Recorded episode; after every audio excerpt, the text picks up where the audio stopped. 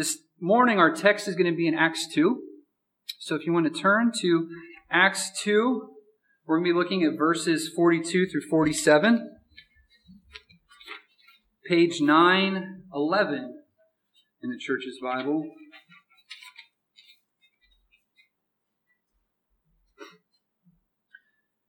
And as you're turning to Acts chapter two, um, just for context, you'll recall that in Acts chapter one, we're given the account of Christ ascending into heaven.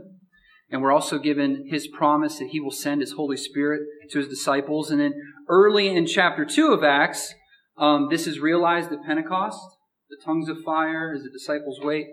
And immediately after this, you'll recall, what does Peter do? He gets up and he proclaims the gospel in a sermon. And we're told in verse forty-one that about three thousand souls were added that day. And this takes us right up to verse forty-two, which um, is really going to be the verse we, we kind of look at this morning. Today's a little bit more of a topical message than an exposition of the text. But verse forty-two is going to be very important. So read along with me. And they devoted themselves to the apostles' teaching and the fellowship, to the breaking of bread and the prayers.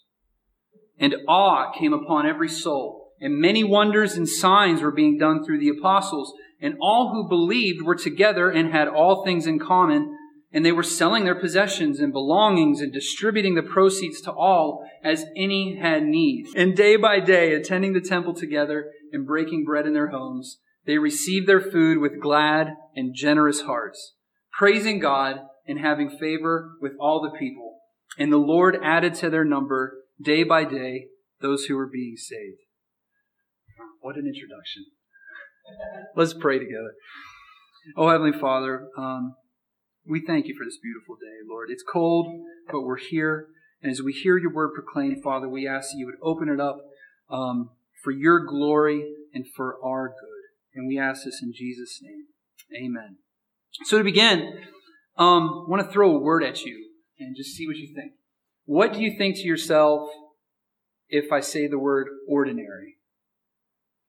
What kind of comes to mind? Just think to yourself. The dictionary, you know, it defines it a couple ways. Dictionaries are good for that, giving us definitions. So the first definition they give us is that ordinary is of no special quality or interest. It's commonplace, unexceptional. Okay. Two, ordinary is plain or undistinguished. Three, customary, usual, normal. In other words, I think for most people, ordinary is probably not an adjective that we want used to describe us. Usually, I think, no, we'd rather be described as exceptional or remarkable or extraordinary, extraordinary. And I think this is especially true as it relates to our faith. We don't want to be thought of, um, you know, if given the option, as we consider our life of faith, we don't want to just be the ordinary Christian. You know, he's really ordinarily sold out to the kingdom of God. Um, I mean, in light of all Jesus has done for us, we don't want to be the ordinary responder. I mean, it just doesn't seem to be enough, right? Need an example of what I mean? Well, if you look at the list of best-selling Christian books, you're going to see titles like Radical, Soar, with an exclamation point. That's in the title. Audacious, A Life Beyond Amazing, Wild at Heart, and there's many, many others. And, and I think all of these titles, they play to that desire in us to do more and to be more. And going to the Christian school, I, I'm an alumni of Eastern Christian School, if you didn't know, Liz and I both. Um, boy, this message was ingrained in us really day by day. Um, we were told time and time again that God has a really, really dynamic plan for your life. But in order to realize that plan, you better be completely sold out to his will. Otherwise, you just might end up missing it. And then you're going to end up in this really bad plan B or plan C that God really didn't intend for you. And so, like, I literally lived in fear that I was going to miss this, you know, that I was, I was going to be ordinary. And it usually boiled down to a similar formula that really just resulted in you just need to do more. Um, you know, going to church, I mean, that's ordinary stuff. That's really not enough. Sure, extraordinary Christians go to church, but man, they never miss a quiet time. I mean, you know, the Bible says King David and even Jesus woke up and spent time with God. I mean, that's what ex- extraordinary Christians do. Or, you know, just like the apostles, extraordinary Christians spend the majority of their time evangelizing unbelievers and leading people into God's kingdom. Or at the very least, you know, they're committed to social justice and helping people in need, you know, especially those people in third world countries where you do those short-term mission trips. You know, that's really spiritual stuff. You know, they, they don't work ordinary jobs. I mean, no, no, no. They pursue the dreams God gave them, and they pursue them in faith that He's going to bless their pursuits. I mean, God meets us as we step out in faith towards Him. Now, if it seems I'm being over the top, it's because I am. I'm intentionally going over the top because, I mean, I realize those things, they're not bad. Um, we should desire to start our day in communion with the Lord. We, each one of us, should be seeking to evangelize people in our lives who don't know Christ. And it's a good thing to help those who are in need. But sometimes, I think as Christians, we can fall into a wrong type of thinking that is too typical in American Christianity. And it's a thinking that is so focused on our potential. It's so focused on who we could be in Christ or what we could be doing for Christ that it loses sight of just everyday faithfulness and how God uses us every day for the work of His kingdom. But what if I told you, contrary to what I heard all through high school, that God's will for your life is actually quite simple? It's really, really simple. In fact, it is contained in a single sentence. Look at our scripture memory verse for this week. So whether you eat or drink, or whatever you do, what? Do all to the glory of God. That is literally God's will for our lives. John Calvin commenting on, comments on this verse, and he says, "There's no part of our life and no action so minute that it ought not to be directed to the glory of God, and that we must take care, we must take care that even in eating and drinking, we aim at the advancement of God's glory." But I think sadly, we lose sight of this, don't we? I mean, I do. I can be so consumed with ordinary life that I miss my calling to glorify God in the midst of it, because I tend to think of that other thing I should be doing. But ordinary life is exactly what God is calling us to do. Let me give you an example from my own life. Right now, I know that God is calling me to do the following things through His Word. As Liz's husband, I'm called to love her as Christ loved the church and give myself up to her. That seems ordinary, but man, that's hard. As Isaac and Adeline's father, I'm called to love them and bring them up in the discipline and instruction of the Lord. I'm also called to provide for them. As a son, I'm called to honor my father and mother. As an elder of this church, I'm called to shepherd God's flock. As a Christian, I'm called to love. I'm called to bear with, and I'm called to pray for and encourage my brothers and sisters in Christ.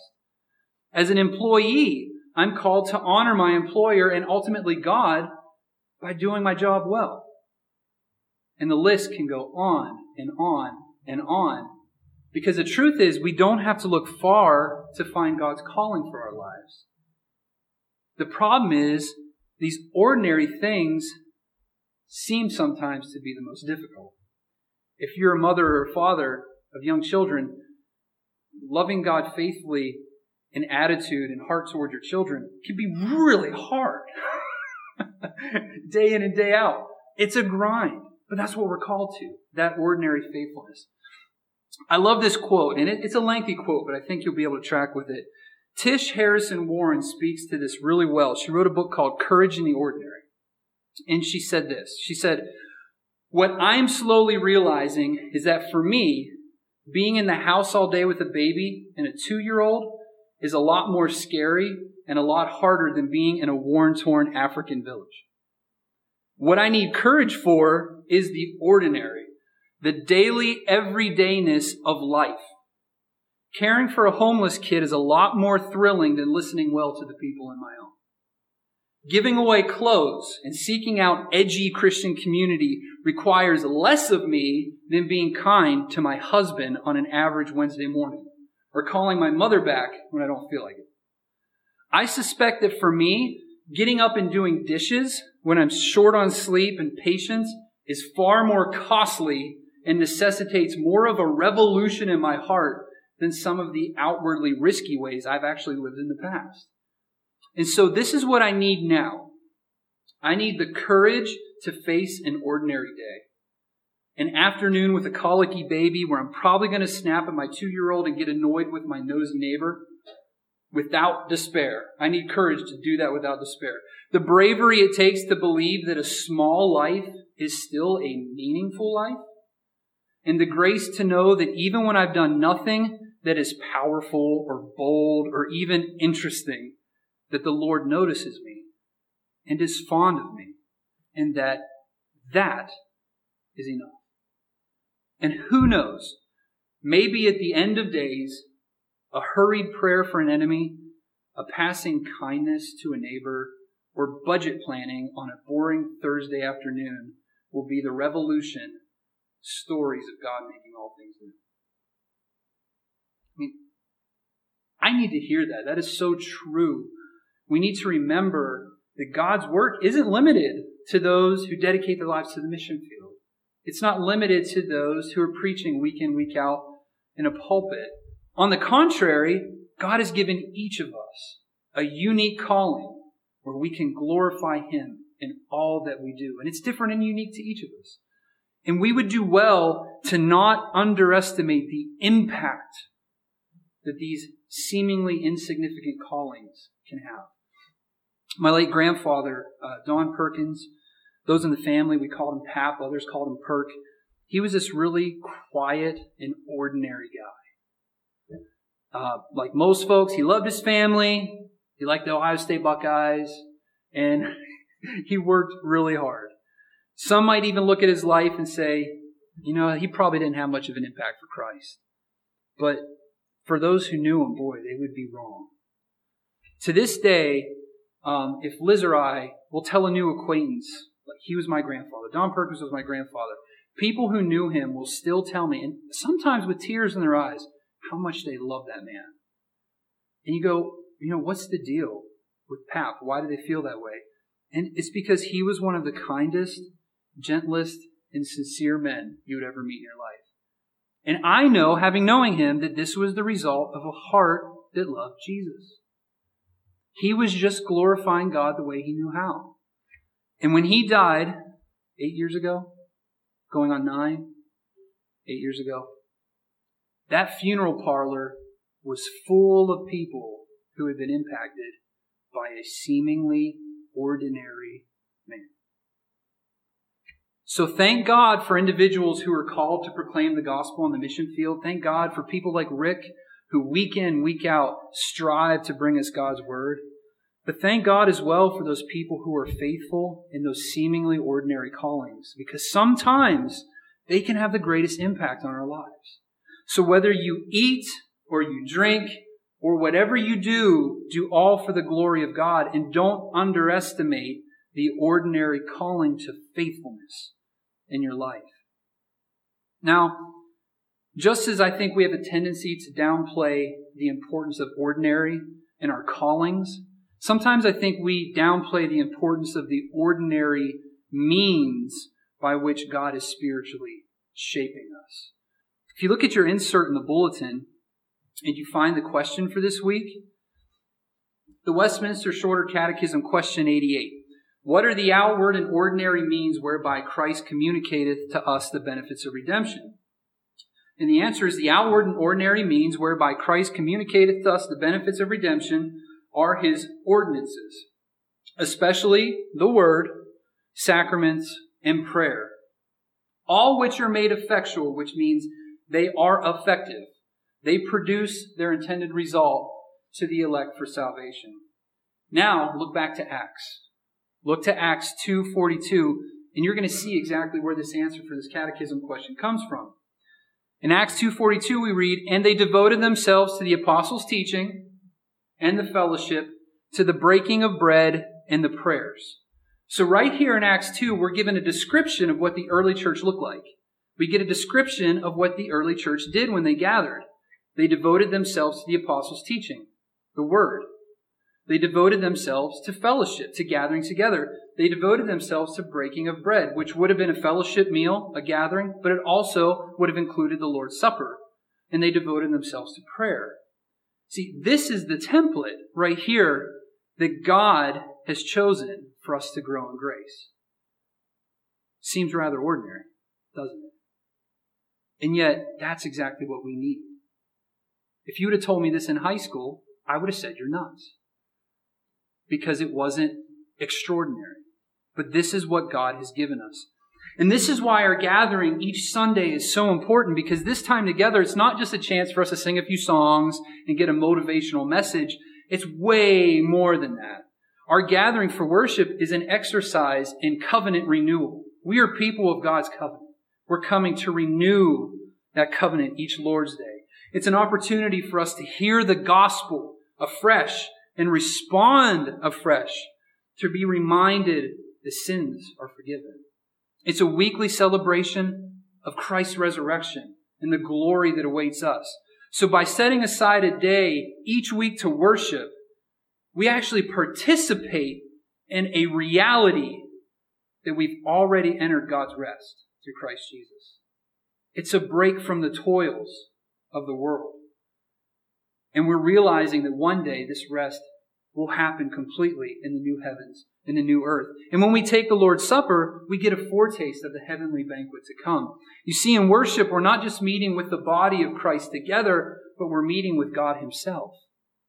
Or to say it more accurately, God is meeting with us. We don't summon him. He summons us. So when the church gathers together, she is communing with the living, holy, sovereign God of the universe. How ordinary is that? God meets us here. It's hard to keep that in our minds, isn't it, week after week? It's hard to remember the gravity of that.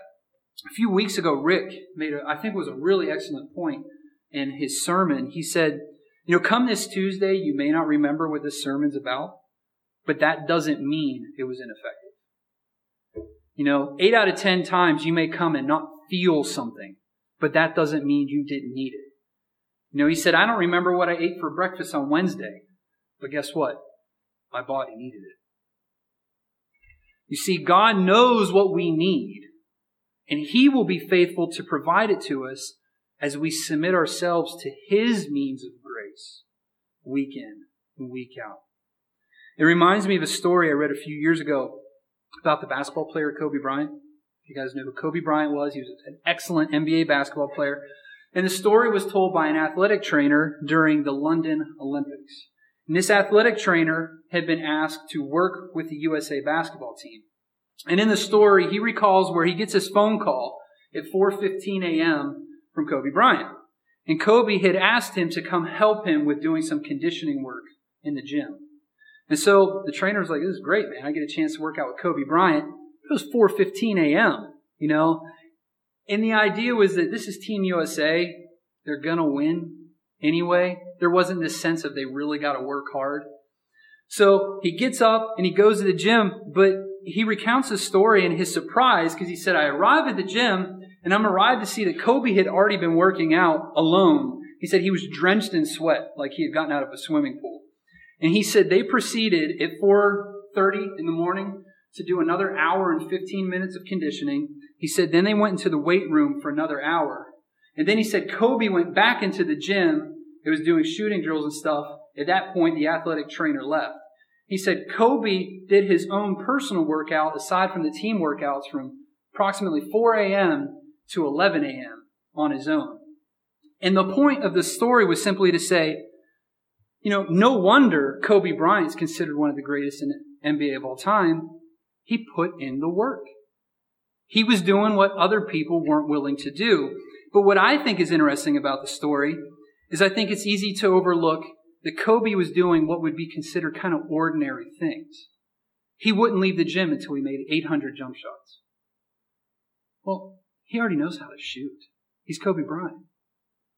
But he was committed to the fundamentals. He was committing to doing those ordinary things other people weren't willing to do because he knew in the end that was what was going to make him great. Now, analogies break down, but you can see the parallel. It's the ordinary things that God uses in our lives to bring the sanctification we need in our hearts, to conform us more and more to the image of Jesus Christ. So, with this in mind, to kind of conclude the sermon, I want to take just a few minutes to think about what we do each Sunday. Um, why do we do specific things we do, and why are they important? Are they just the tradition that's been handed down to us, or is there actually some meaning to them? Because they may seem ordinary on the surface, but I think when you inspect them a little more closely, you're going to see that they're actually quite extraordinary. So the call to worship. Why do we begin our services with a call to worship? I mean, some might think it's just a way of letting people know the service is about to begin, right? Um, in other words, stop talking, have a seat, we're going to start singing. But in reality, the call to worship is actually this very, very sacred thing. So think about the first question and answer of the Shorter Catechism. What is the chief end of man? You guys remember it? To glorify God and enjoy Him forever. In other words, we're created to worship God. And He's absolutely worthy of that worship. We worship Him because He deserves to be worshipped. In fact, each moment of every day belongs to God and should be lived in submission to His lordship, to His honor and glory. Everything you do, whether you eat or drink, due to the glory of God. But God has also called us together to gather and give Him worship corporately as a church. And we see this pattern in creation itself. What does God do with the seventh day? He creates everything, and then on the seventh day, He sets it apart to be holy and to rest. So in the call to worship, what's happening is we're first and foremost, we're acknowledging that God is worthy of worship. That's why we read something from Scripture that speaks to His, His glory. And since this is the case, if He's worthy of worship, what does that mean of those who He created? It means we have a duty as His creatures to give Him honor and glory. But the sad reality is, I mean, most people today are not in a church worshiping God. Most people today are doing something else. And if we are honest with ourselves, we wouldn't be either if it weren't for God's grace. So if that's true, if we too would not be here if it weren't for God loving us, what does that say about this worship we're doing right now? It says that it's an incredible privilege. Because we have been called out of darkness into God's marvelous light. The fact that we have any desire at all to gather and worship is a testimony to His great love and kindness. So because this is not something we would choose on our own, this is something we should marvel in. This is something we should rejoice in. And we should also recognize that when we do the call to worship, it's an opportunity for us to look forward and hope to that time when all creation will join together in praise and thanksgiving to God. It's a time that we, for us to remember, there, there will come a day where every knee will bow and tongue confess that Jesus is Lord of all. That's why we have a call to worship. Because God is worthy of our worship, and it is an incredible privilege for us to give it to Him. What about prayer? I think prayer is something we're more familiar with, so it's probably easier to understand why we would pray. Again, the Shorter Catechism, question ninety-eight says, what is prayer? It says, prayer is an offering up of our desires unto God for things that are agreeable to His will in the name of Christ, with confession of our sins and thankful acknowledgement of His mercies. And I remember the first time I came to Tri-State Community Church, maybe some of you will as well, I remember coming and just being overwhelmed by the amount and length of prayer. Um, I remember thinking, wow, they take prayer really seriously at Tri-State Community Church. And at first, I think I was just, I was honestly just intimidated by it because it wasn't something, I just wasn't used to it. I was not used to that kind of really intense prayer. But now, honestly, it's something that I've really come to cherish. And as I've visited other churches that don't do that, I really feel like there's something lacking and missing. In our Directory of Public Worship, the A R P has something called a Directory of Public Worship that guides the way worship ought to be conducted. You're going to read that those who lead the congregation in prayer give voice to the prayers of the whole congregation. Therefore, careful thought and preparation should go into such prayer. And I can see now that's exactly what Rick is doing when he's bringing us the pastoral prayer. He's not taking it lightly. He's taking it very seriously. And he's putting a lot of thought and consideration into it. And it's actually something I try to do myself when I have opportunity to pray. As a matter of fact, I am way more intimidated by offering the prayer than I am by offering a sermon. Because I find it to be this very solemn and sacred thing. Not that presenting the Word of God isn't, but um, it's something that we shouldn't take lightly. So in prayer, God is not just inviting us into His presence. He's actually providing us a means to heal our souls. Think of that. He's giving us a means to heal our souls. He's inviting us like a child, like children to a father, to cast our burdens, our anxieties, to cast our fears on Him, because He's the only one who can bear them. He also calls us to confess our sin and then receive pardon. What a privilege that we get to come into the presence of God Almighty with our cares and concerns and have sins forgiven. Charles Spurgeon says this about prayer. He says, "True prayer is neither a mere mental exercise nor a vocal performance." I think that part's kind of funny. Nor a vocal performance. It is far deeper than that. It is a spiritual transaction with the very Creator of heaven and earth. So, challenge us. I challenge myself. Consider that each Sunday. Strive to participate in the prayers throughout the service. What about singing? So we've done the call to worship, prayer, singing. You know, like prayer, singing is an element of worship. I think we kind of can wrap our minds around. It's something we understand. We recognize that it's a means of praising and worshiping God. Sometimes we limit worship to just singing. This whole service is an act of worship before God. But singing is also something we see modeled throughout all of Scripture. The Israelites go through the Red Sea. There's a song. Uh, the Psalms are full of songs. If you go to the New Testament, Mary is, receives word about Jesus. There's a psalm. So something we see, uh, singing is something we see throughout Scripture. It's a way of thanking God for what He's done. It's a means for us to lament. So it's a means for us to express sorrow and grief. And it's also a means for us to declare who God is and what He's done. And so when we choose songs here at Tri-State Community Church, we try to keep those themes in mind. Um, for instance, think of the song we just sang before the sermon, The Revelation of Jesus Christ. The song, you may not know this, is taken almost word for word from Revelation chapter one, twenty-one. Chapter twenty-one. And in it, what are we doing?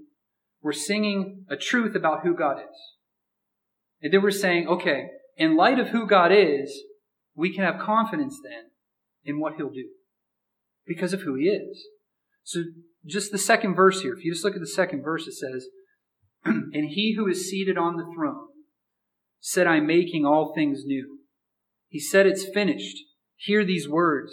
They're trustworthy. They're true. He is the Alpha and the Omega, the beginning and the end. And to the thirsty, He will give water from a river with no end." That's a declaration of who He is. Now we can sing, "Wipe every tear from our eye. Death will be no more." So when we sing as a church, what we're doing is we're actually confessing that we believe it to be true. We're singing these words and saying, we believe this to be true. We believe this to be reality. And when we do that, what we're doing is we're actually confronting our doubts. We're confronting our unbelief with the reality of who God is. So we're saying, look, I have these doubts. I have these anxieties. But this is who God is. And in light of that, it challenges and actually comforts our hearts. That's why we sing. Preaching the reading of God's word. You know, people today are so desperate to hear God speak, to hear them speak, to hear Him speak to them. They want a word from the Lord. And earlier I talked about that Christian bookseller list and how many of the books are about extraordinary lives. Well, many of the books are also about hearing God speak. That's probably right there with Extraordinary Living as the most popular type of book. And I remember reading this article some time ago called The Morning I Heard the Voice of God. And it was written by John Piper, Pastor John Piper. And in it, he tells this really wonderful experience he had one morning where God actually spoke to him. Literally, no doubts about it. He explains this experience, and in the article, it's this very personal description of what he experienced. It's very moving. And he says, after discussing discussing the nature of how he heard God speak to him, he says, if you, if you would like to hear the very same words I heard on the couch that morning in northern Minnesota, he said, read Psalm sixty-six, verses five through seven. He says, that's where I heard them. Oh, how precious is the Bible. It is the Word of God. You see what happened there? Piper's hitting on this really important truth. He's saying we don't need to seek an external word from the Lord because we have His Word. Ordinary. When the Word of God is read in public worship, God speaks directly to His people, and we can rest assured it will accomplish its intended goal. The larger catechism says, the Spirit of God makes the reading, but especially the preaching of the Word, an effectual means of enlightenment, convincing and humbling sinners, driving them out of themselves and drawing them unto Christ, conforms them to His image, subdues them to His will, strengthens them against temptation and corruption, builds them up in grace, establishes their heart in holiness and comfort through faith into salvation. This is why preaching of God's words is central to what we do at Tri-State Community Church. We need to hear God speak more than we need to hear anybody else speak. It's the primary means of which we receive grace. God's word convicts us, it instructs us, it comforts us, it assures us. And in preaching, what happens is we're reminded of what Christ has done for us, and then what happens? We respond then in faith and repentance. It causes our hearts to respond in faith and repentance as we're reminded of our union with Christ and all the benefits that means. That's preaching. And lastly, what about this thing called the benediction? The last element of worship we want to talk about is the benediction. And the word benediction simply means the bestowing of a blessing. So to give a benediction is to give a bestowing or to bestow a blessing. It's an official declaration from God Himself. So when that benediction is proclaimed, it's a benediction not from the messenger, but from God Himself to His people. And this, of course, is something we see throughout Scripture. So for instance, Old Testament, Melchizedek blessed Abraham in the name of the Lord. Isaac blesses Jacob. Jacob blesses his sons and the sons of Joseph. At Sinai, God appointed priests to bless the whole people of God. In the New Testament, Jesus gives a blessing at His ascension, and then all, almost all the New Testament epistles close with a pronouncement of blessing. And at first glance, it may not seem like a big deal. If you're like me, you've probably listened to a lot of benedictions and not thought much about them and thought, okay. But let me challenge this view with these words from Pastor Derek Thomas, who is an associate Reformed Presbyterian minister. He says, "My God, my God, why have you forsaken me? Do you understand? Of course you do. If you're a Christian, you understand all too well. But Jesus uttered these words so that you and I will never have to utter those words. Ever, ever, ever. But on that day of judgment, the wrath of God will never alight upon me because my sin has been dealt with. Justice has been met to the full It has been satisfied in the obedience and substitution of the Son. He died in my place. He took the wrath so that I can receive grace. And he says at the end of a service of worship, there's a benediction. If you don't have a benediction at the end of your worship service, find another one. Wow. He takes this seriously. It's vitally important theologically and experientially. The Lord bless you and keep you. Make his face shine upon you and be gracious to you. Lift up the light of his countenance upon you and give you peace. May he give you wholeness, integration, a sense of purpose. And that's not what Jesus heard. At three o'clock on that Friday afternoon, he heard something else. The Lord crush you and push you away. The frown of God's holiness come down upon you and give you hell. That's what he heard. He got hell so that we could get shalom, peace, and benediction, blessing. That's the assurance at the end of every worship service. We go forth with a peace of God protecting us, the substitutionary atoning work of the Lord Jesus Christ, the satisfying divine justice surrounds me every moment of the day, now and forever throughout all eternity. Makes you think a little more about that benediction. It's really powerful. We are blessed because he was cursed. So it's not something we take lightly.